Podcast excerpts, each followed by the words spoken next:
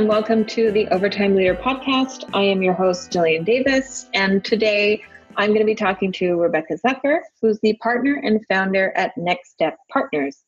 Uh, Rebecca, I always like to start with the guests doing their own intro because I think you'll be able to bring that more to life than I'll be able to. So, why don't you give the audience a quick idea of where you've come from and what you're focusing on now? Sure. I am uh, an executive coach and partner, as you mentioned, at Next Step Partners, and we are a leadership development firm and have been doing this work for the last 17 plus years.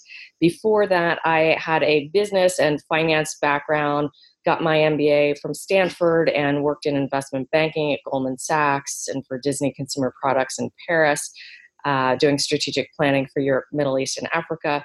And in the work that we do with business leaders and nonprofit leaders, I should say, my colleagues and I all have prior business and leadership experience, as well as degrees in relevant fields and coaching, training, and certification. And a big part of what we bring to our clients is we come to them as peers. We know their world, so uh, they very much appreciate that.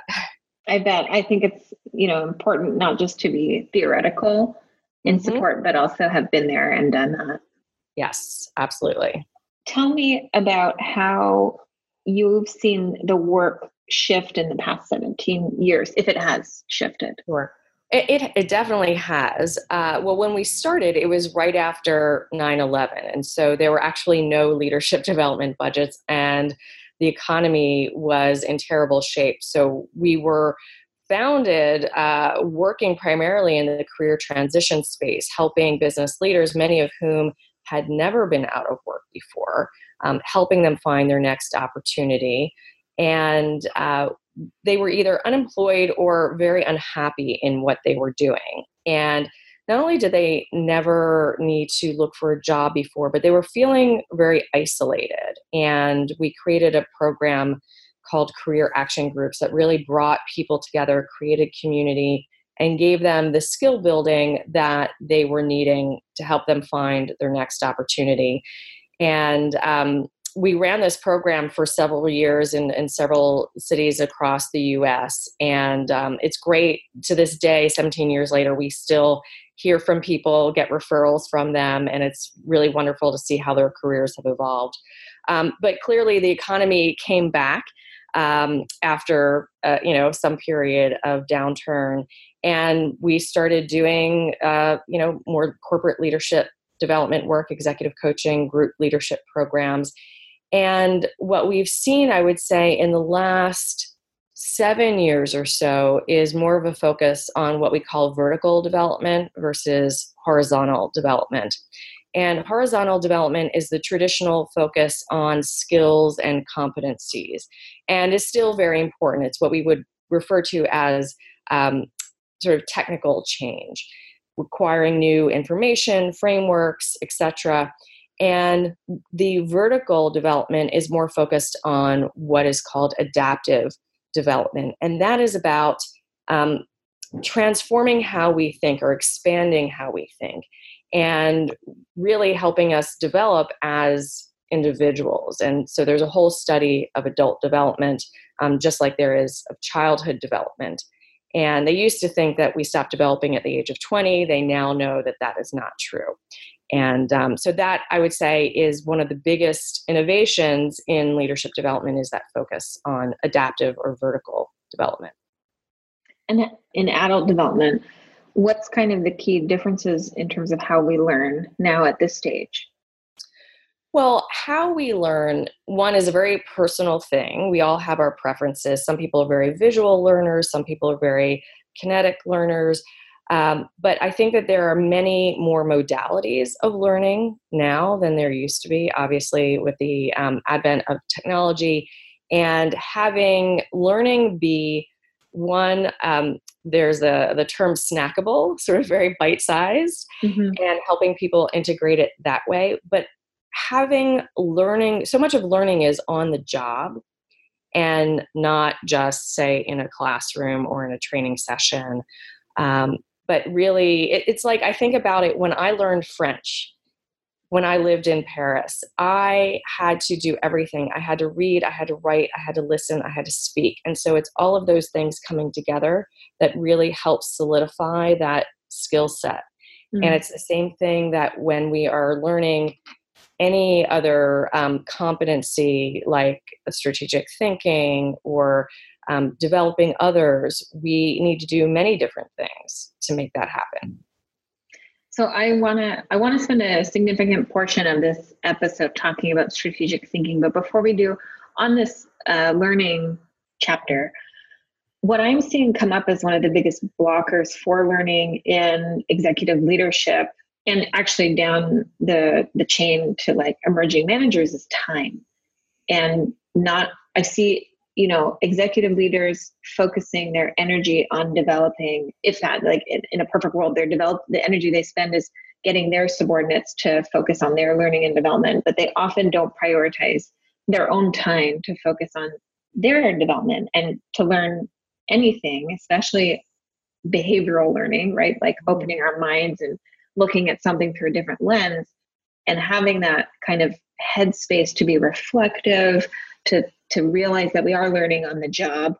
Um, it's not it, it often doesn't happen and and you know i've had actually had one guest who would schedule time in his diary for that specifically but it's one of the very few people i've worked with who give themselves that time to to make sure that they are you know doing the reflection adapting changing. Mm-hmm. um, how do you how do you recommend for people to to prioritize that over doing the job that's a great question. And it, reflection is such a big part of learning. Uh, the two things that I say are most important for learning and growth are vulnerability. First, to be able to say, I'm not as good at this area as I would like to be. And the other is to take the time to step back and reflect on um, both what's getting in my way or how am I getting in my way? What am I finding difficult and what is so difficult about that for me? Mm-hmm. And how am I making progress there? Uh, it's one thing I commend your client for blocking out time on their calendar. I, I'm curious if they're able to keep it because that's what I find the real challenges for people. If they do block it out, they just schedule right over it. And that's where the adaptive part comes into play because oftentimes we are operating with limiting beliefs or, or, assumptions about what will happen if we actually safeguard or protect that time instead of getting the work done in that moment. And I think there's such a focus on getting stuff done that that tends to override any reflection time, etc. So part of the, the learning process is shifting how we think. And that's the adult development piece. Mm. Oh, it's it's so important, and unfortunately, I don't think managers or leaders are rewarded for the time that they spend developing themselves, and it's much more a reward system based on delivery of that tangible work results. Therefore, right. we see what we see probably on a right, and it is one of these things you have to go slow to go fast, and it's not uncommon to hear from a senior leader from time to time to uh, you know they'll want to do an offsite but oh we only want to take three hours and we want to accomplish these 30 things. And it's like well you actually need a few days to start that process. Yes and a plan on how you'll implement you know the changes. It's not it doesn't stop at the end of the workshop. Exactly. That's exactly. when it starts.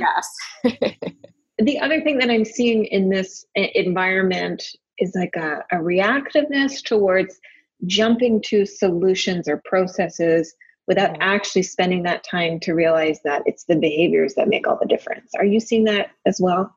Yes. Well, it's interesting. It reminds me of a quote from Albert Einstein, which I'm paraphrasing here. He said, If I had an hour to save the world, I would spend 55 minutes defining the problem and five minutes coming up with a solution.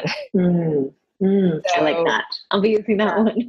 yeah, it's really very telling because if you're solving the wrong problem, you're not going to yeah. get anywhere.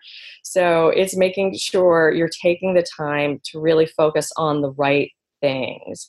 And that's where I also see a lot of people get in the way, uh, get in their own way, I should say. They are trying to get so much stuff done that they are very directive in, with their teams and their people. And so they're not necessarily spending the time to coach them, to build that leadership capacity, to set themselves up for success. And that is, again, one of the you have to go slow to go fast. Although I don't think coaching, although there's the perception that it takes more time, it doesn't really take more time.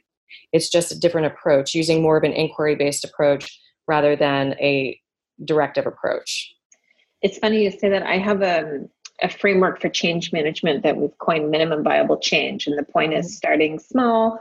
Instead of traditionally, you'd have executives sit in a closed room thinking of all the potential problem solving for them and then rolling out this kind of top down it's this and then by the time it gets all the way down they're already on change number two because they realized it, they hadn't thought of everything so actually scaling it back starting a bit slower you know doing napkin drawings on what they're thinking. And then by the time they launch maybe half the room is already on board. And i had someone say like that's all sounds really nice but i'm more you know get get it going and very red. Screw all this time wasting. Just want to go faster. And i was like i get where you're coming from. Mm-hmm.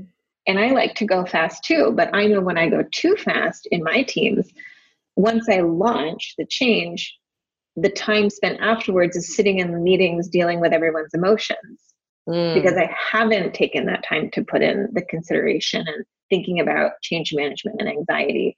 And so, actually, you might find that thinking this through, yes, it might be more time consuming up front, but then they're ready to go when you go. Right. I also think people feel more productive when they're busy, even if they're not busy in the right way or on the right things. And um, it reminds me of a client I worked with actually on a, a career transition engagement. And this was a senior individual who, you know, was very successful in his career and had many opportunities coming at him because he was so successful. But he really wanted to be thoughtful and take a step back and be proactive go, to go after what he wanted but he needed to figure excuse me he needed to figure out what that was that he wanted. And to do that he really needed to create space for reflection not just time but space. Mm. and that space was so uncomfortable for him and as it is for many people. And so he just constantly filled that space with meetings that people were asking him for, for other opportunities that maybe weren't the right thing for him. And that is part of the growth process is being uncomfortable and sitting with yourself sometimes. So this is a really nice lead into uh, thinking strategically because what I'm seeing is that exactly that. Doing the tangible work, which let's call, let's reference that as weeds, right? Being in the weeds yeah. in the details. Okay, so that's the tangible work that there's a start and stop, an end date, a project to be completed, something to be delivered. Uh, that's very productive and quote unquote productive.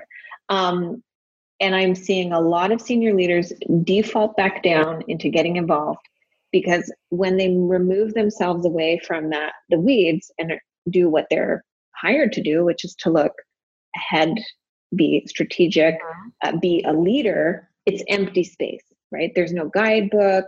It's not very tangible. It requires headspace. It requires thinking, talking, researching, mm-hmm. all things that can feel very uncomfortable because it's not in the tangible space. So then right. they get freaked out. They get very vulnerable, right? Like, oh God, what is my job? Everyone, nothing failed when I walked away from the weeds. I'm, you know, I made myself redundant and they actually lose themselves in this kind of intangible zone or quiet zone when actually this is you've done it you've successfully built a team that doesn't need you to be there in the weeds mm-hmm. now you can actually do your job and think about the future and think about you know development and skills building and all that great stuff that hbr writes about um, right. how do you help them through this because i'm seeing it everywhere yes. Yes. And this is the mindset piece. This is exactly that adaptive challenge that I spoke about because this is about how we think. And uh, what often gets in our way are these limiting beliefs and assumptions that are often grounded in fear. And this is the one thing we share in common as human beings is fear and anxiety. So we all have this.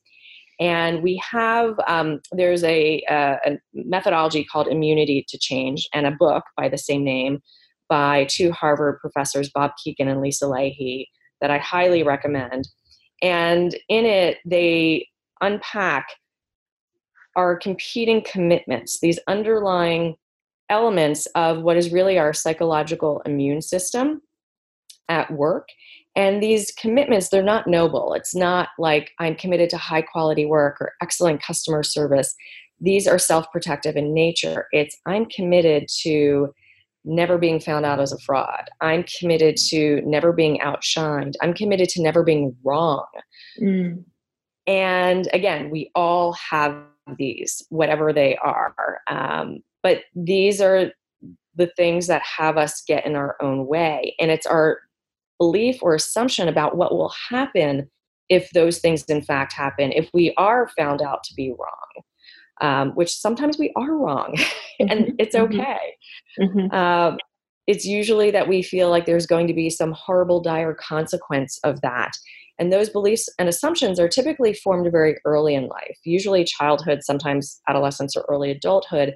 And perhaps with good reason way back when, but now as an adult, many years later, the context is different and these beliefs and assumptions no longer serve us, but we are seeing the world through a set of lenses from long ago that no longer apply. And so this is this is the really hard part of change. But what is great is once we can unpack what these competing commitments are and these underlying, we call them big assumptions that hold this whole psychological immune system in place, once we're able to articulate them, that can help start to shake the system loose a little bit and give us some more freedom in how we think.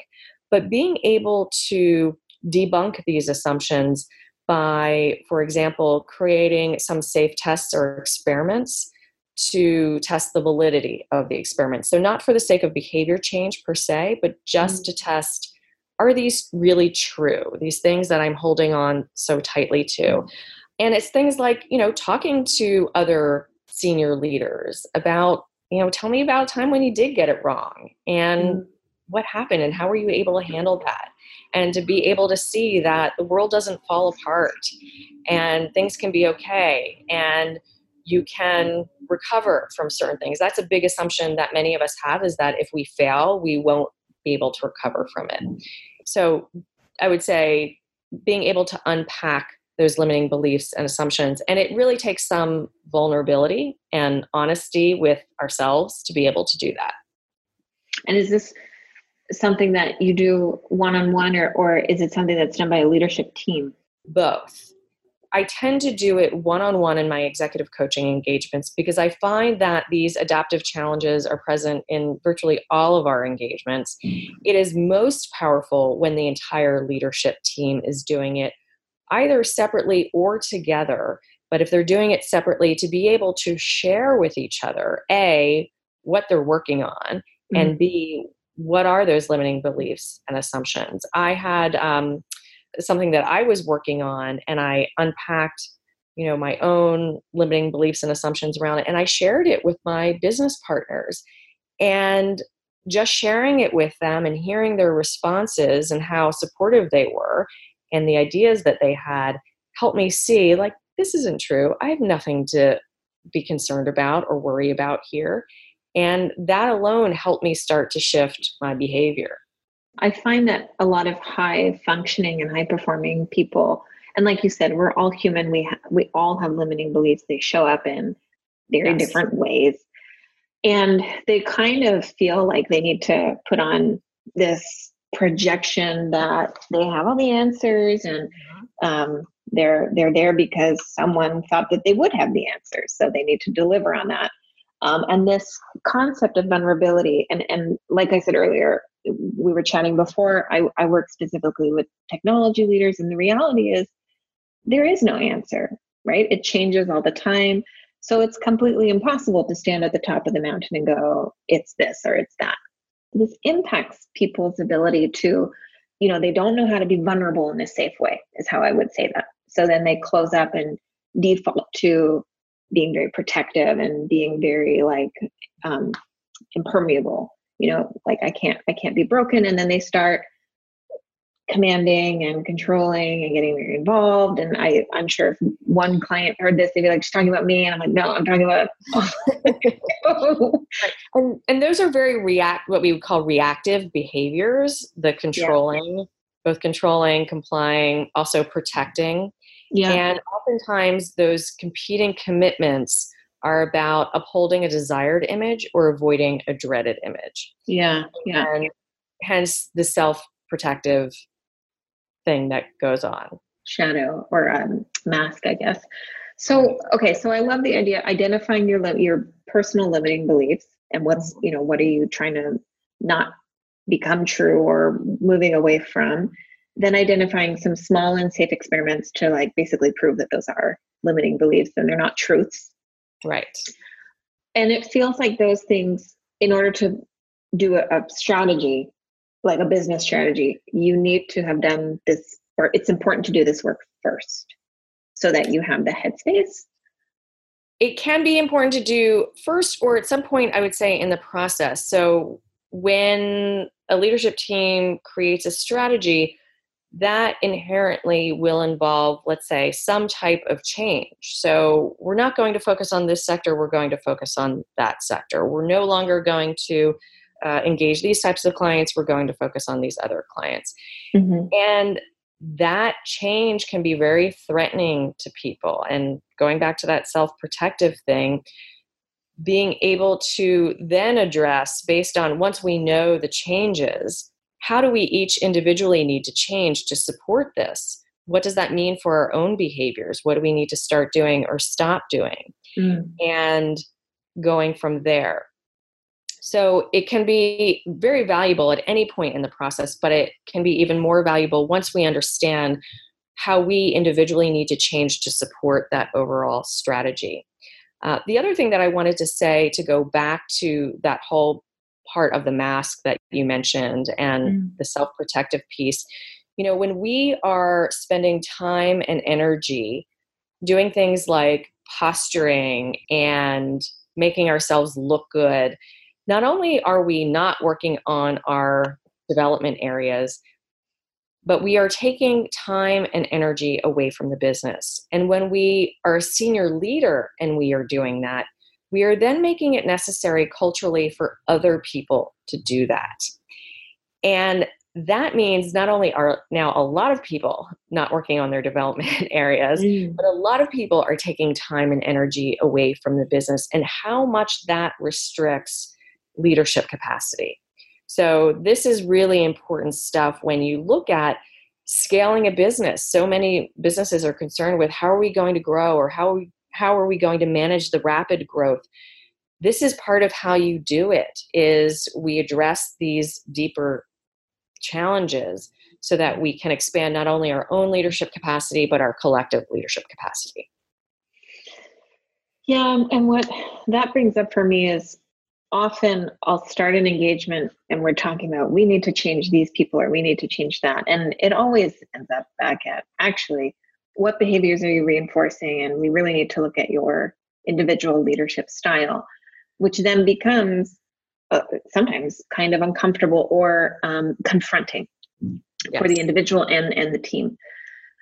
But what I find so exciting about this work is these are lifelong skills you sure. understanding you know like lifting your limiting beliefs and seeing that they're not real truths and you can overcome them like these are things that you will get for the rest of your career. It not only serves you in the present and will make your team better and deliver better but it will be there for you always. And i actually want to come back to you know 17 years ago when you started the business in recession and i find it's very um, timely to be talking about this because i've you know there's this looming recession um, upon us that a lot of people are talking about but also there's a whole bunch of uncertainty going on in the world that then creates i think collective anxiety across the workplace. And i remember in the recession and that was my first career job and there was a huge uh, layoff right? A massive redundancy where a team of 100 was brought down to a team of 10 people had been there you know 30 plus years we're now looking for jobs and putting a cv together for the first time. And what i find interesting is that now that I'm here and working with senior leaders, I think if there was a layoff tomorrow, they would be back where these people I was witnessing were, not knowing how to take the skills forward into the next job, right? And not staying relevant. And it's like the business wants you and needs you to stay relevant and to stay adaptable yes. and not to stay fixed. But what I find fascinating, and you've triggered this, is that, well, we're back here again, where if there was, you know, some horrible thing and people went through what we did 17 years ago, there'd be a whole, a lot of people not equipped to deal with that environment. And I, yes. I, I'm curious to get your thoughts since you were there 17 years ago with a career transition. You know, have we improved? well, it's it's very individual, I will say, and we've done career transition throughout the 17 years. I will mm. say also um, that's still a very core core area of our business, and I will also say a very strategic area of our business. Mm. In 2009, when the economy tanked and our leadership business fell off, when budgets got cut, our career transition business spiked, and we had our best year ever. And so that will always be part of what we do. And it's interesting because we see these limiting beliefs and assumptions get in the way of people in the context of career transition all the time because people have beliefs about what's possible or not possible for themselves. And I see this a lot with working moms. One person I'm thinking of felt that you know she wanted this high powered glamorous job but she was very conflicted because she had the belief one that if i don't get the high powered glamorous job then i'm mediocre Mm-hmm. And if I mm. do get the high powered, glamorous job, then I'm a bad mom. So she was very much in a double bind.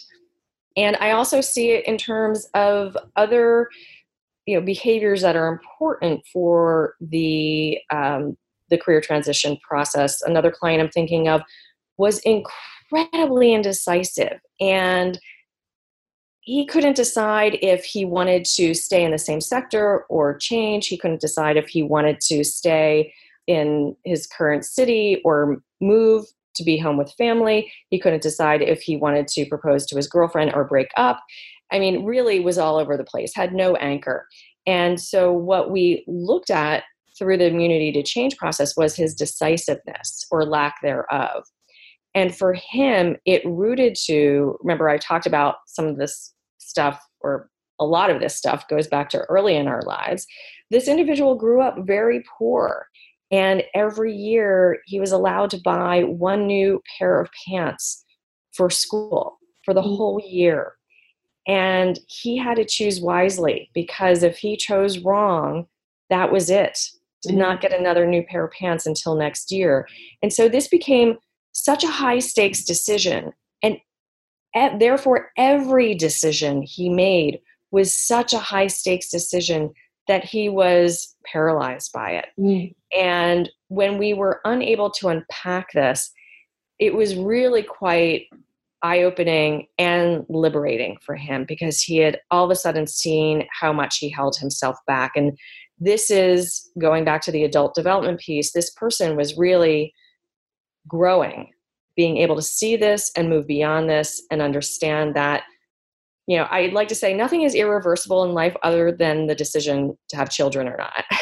So if you take the wrong job you can change it. If you move to the wrong city you can move back uh, etc and um, so being able to challenge our own beliefs and assumptions whether it's in the context of a job search or on the job can be so important to our development. Yeah, how impactful that work was and is, um, but also like the client's willingness to be open to that. Yes. Right. And that doesn't yes. always, it's not always there. Yes. And that's where coaching can help because it is a safe space given the confidential nature of coaching that we don't, you know, share this information with any other people. Of course, I'm talking on a very anonymous, generalized basis here but I don't share, you know, no coach uh, worth their salt will break confidentiality. And that creates the safety for a person to really open up and tell you what's going on. For a senior leader to be able to say, I don't know what the hell I'm doing. Yeah. and I'm scared yeah. to death I'm going to get it wrong. And people are never going to want to work with me again. and that's a big fear too, not only of failure, but of marginalization. That's mm. a very primal and isolation. Yeah. isolation, exactly. Yeah. I had a client who was reluctant to set the vision for his company because he felt like if I set the vision, people will see me as hierarchical and that will separate me from everybody else. Mm. yeah. to separate it. I've noticed that a lot. I've been working more and more with uh, doing a program with um, early stage founders. And so they're not, their teams are very small. And I've noticed, you know, when I talk about adding a bit of formality into one to ones and performance, and they kind of, not all of them, but there's been some hesitation because it's like, well, but I like the, you know, casual coffee chats. I was like, well, yeah, we all like casual coffee chats, but at the end of the day, you are their boss, right? And mm-hmm.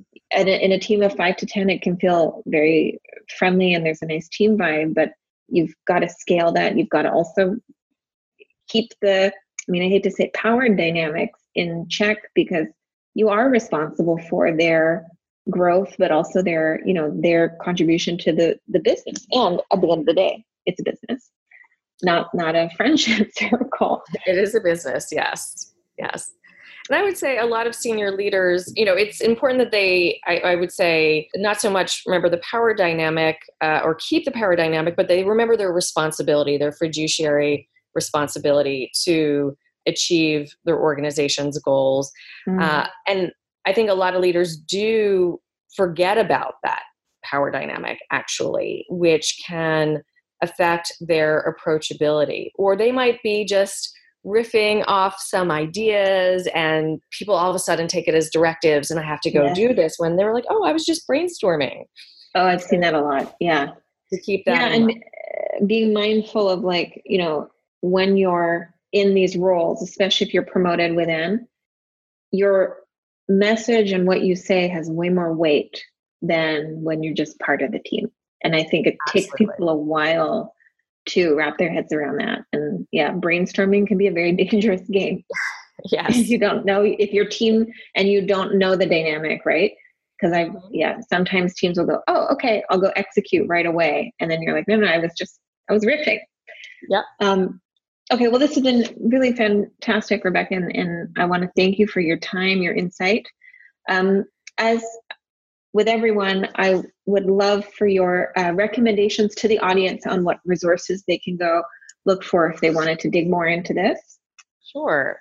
Well, it was a pleasure talking with you. Uh, one, I would highly recommend the book Immunity to Change by Robert Kegan and Lisa Lahey. Uh, people can also go to our website at nextsteppartners.com slash list and download our list of our favorite leadership development resources. Nice. I'll make sure that that's linked in the podcast notes. All the best of luck with your endeavors and your work in leadership. Thank you. To you as well.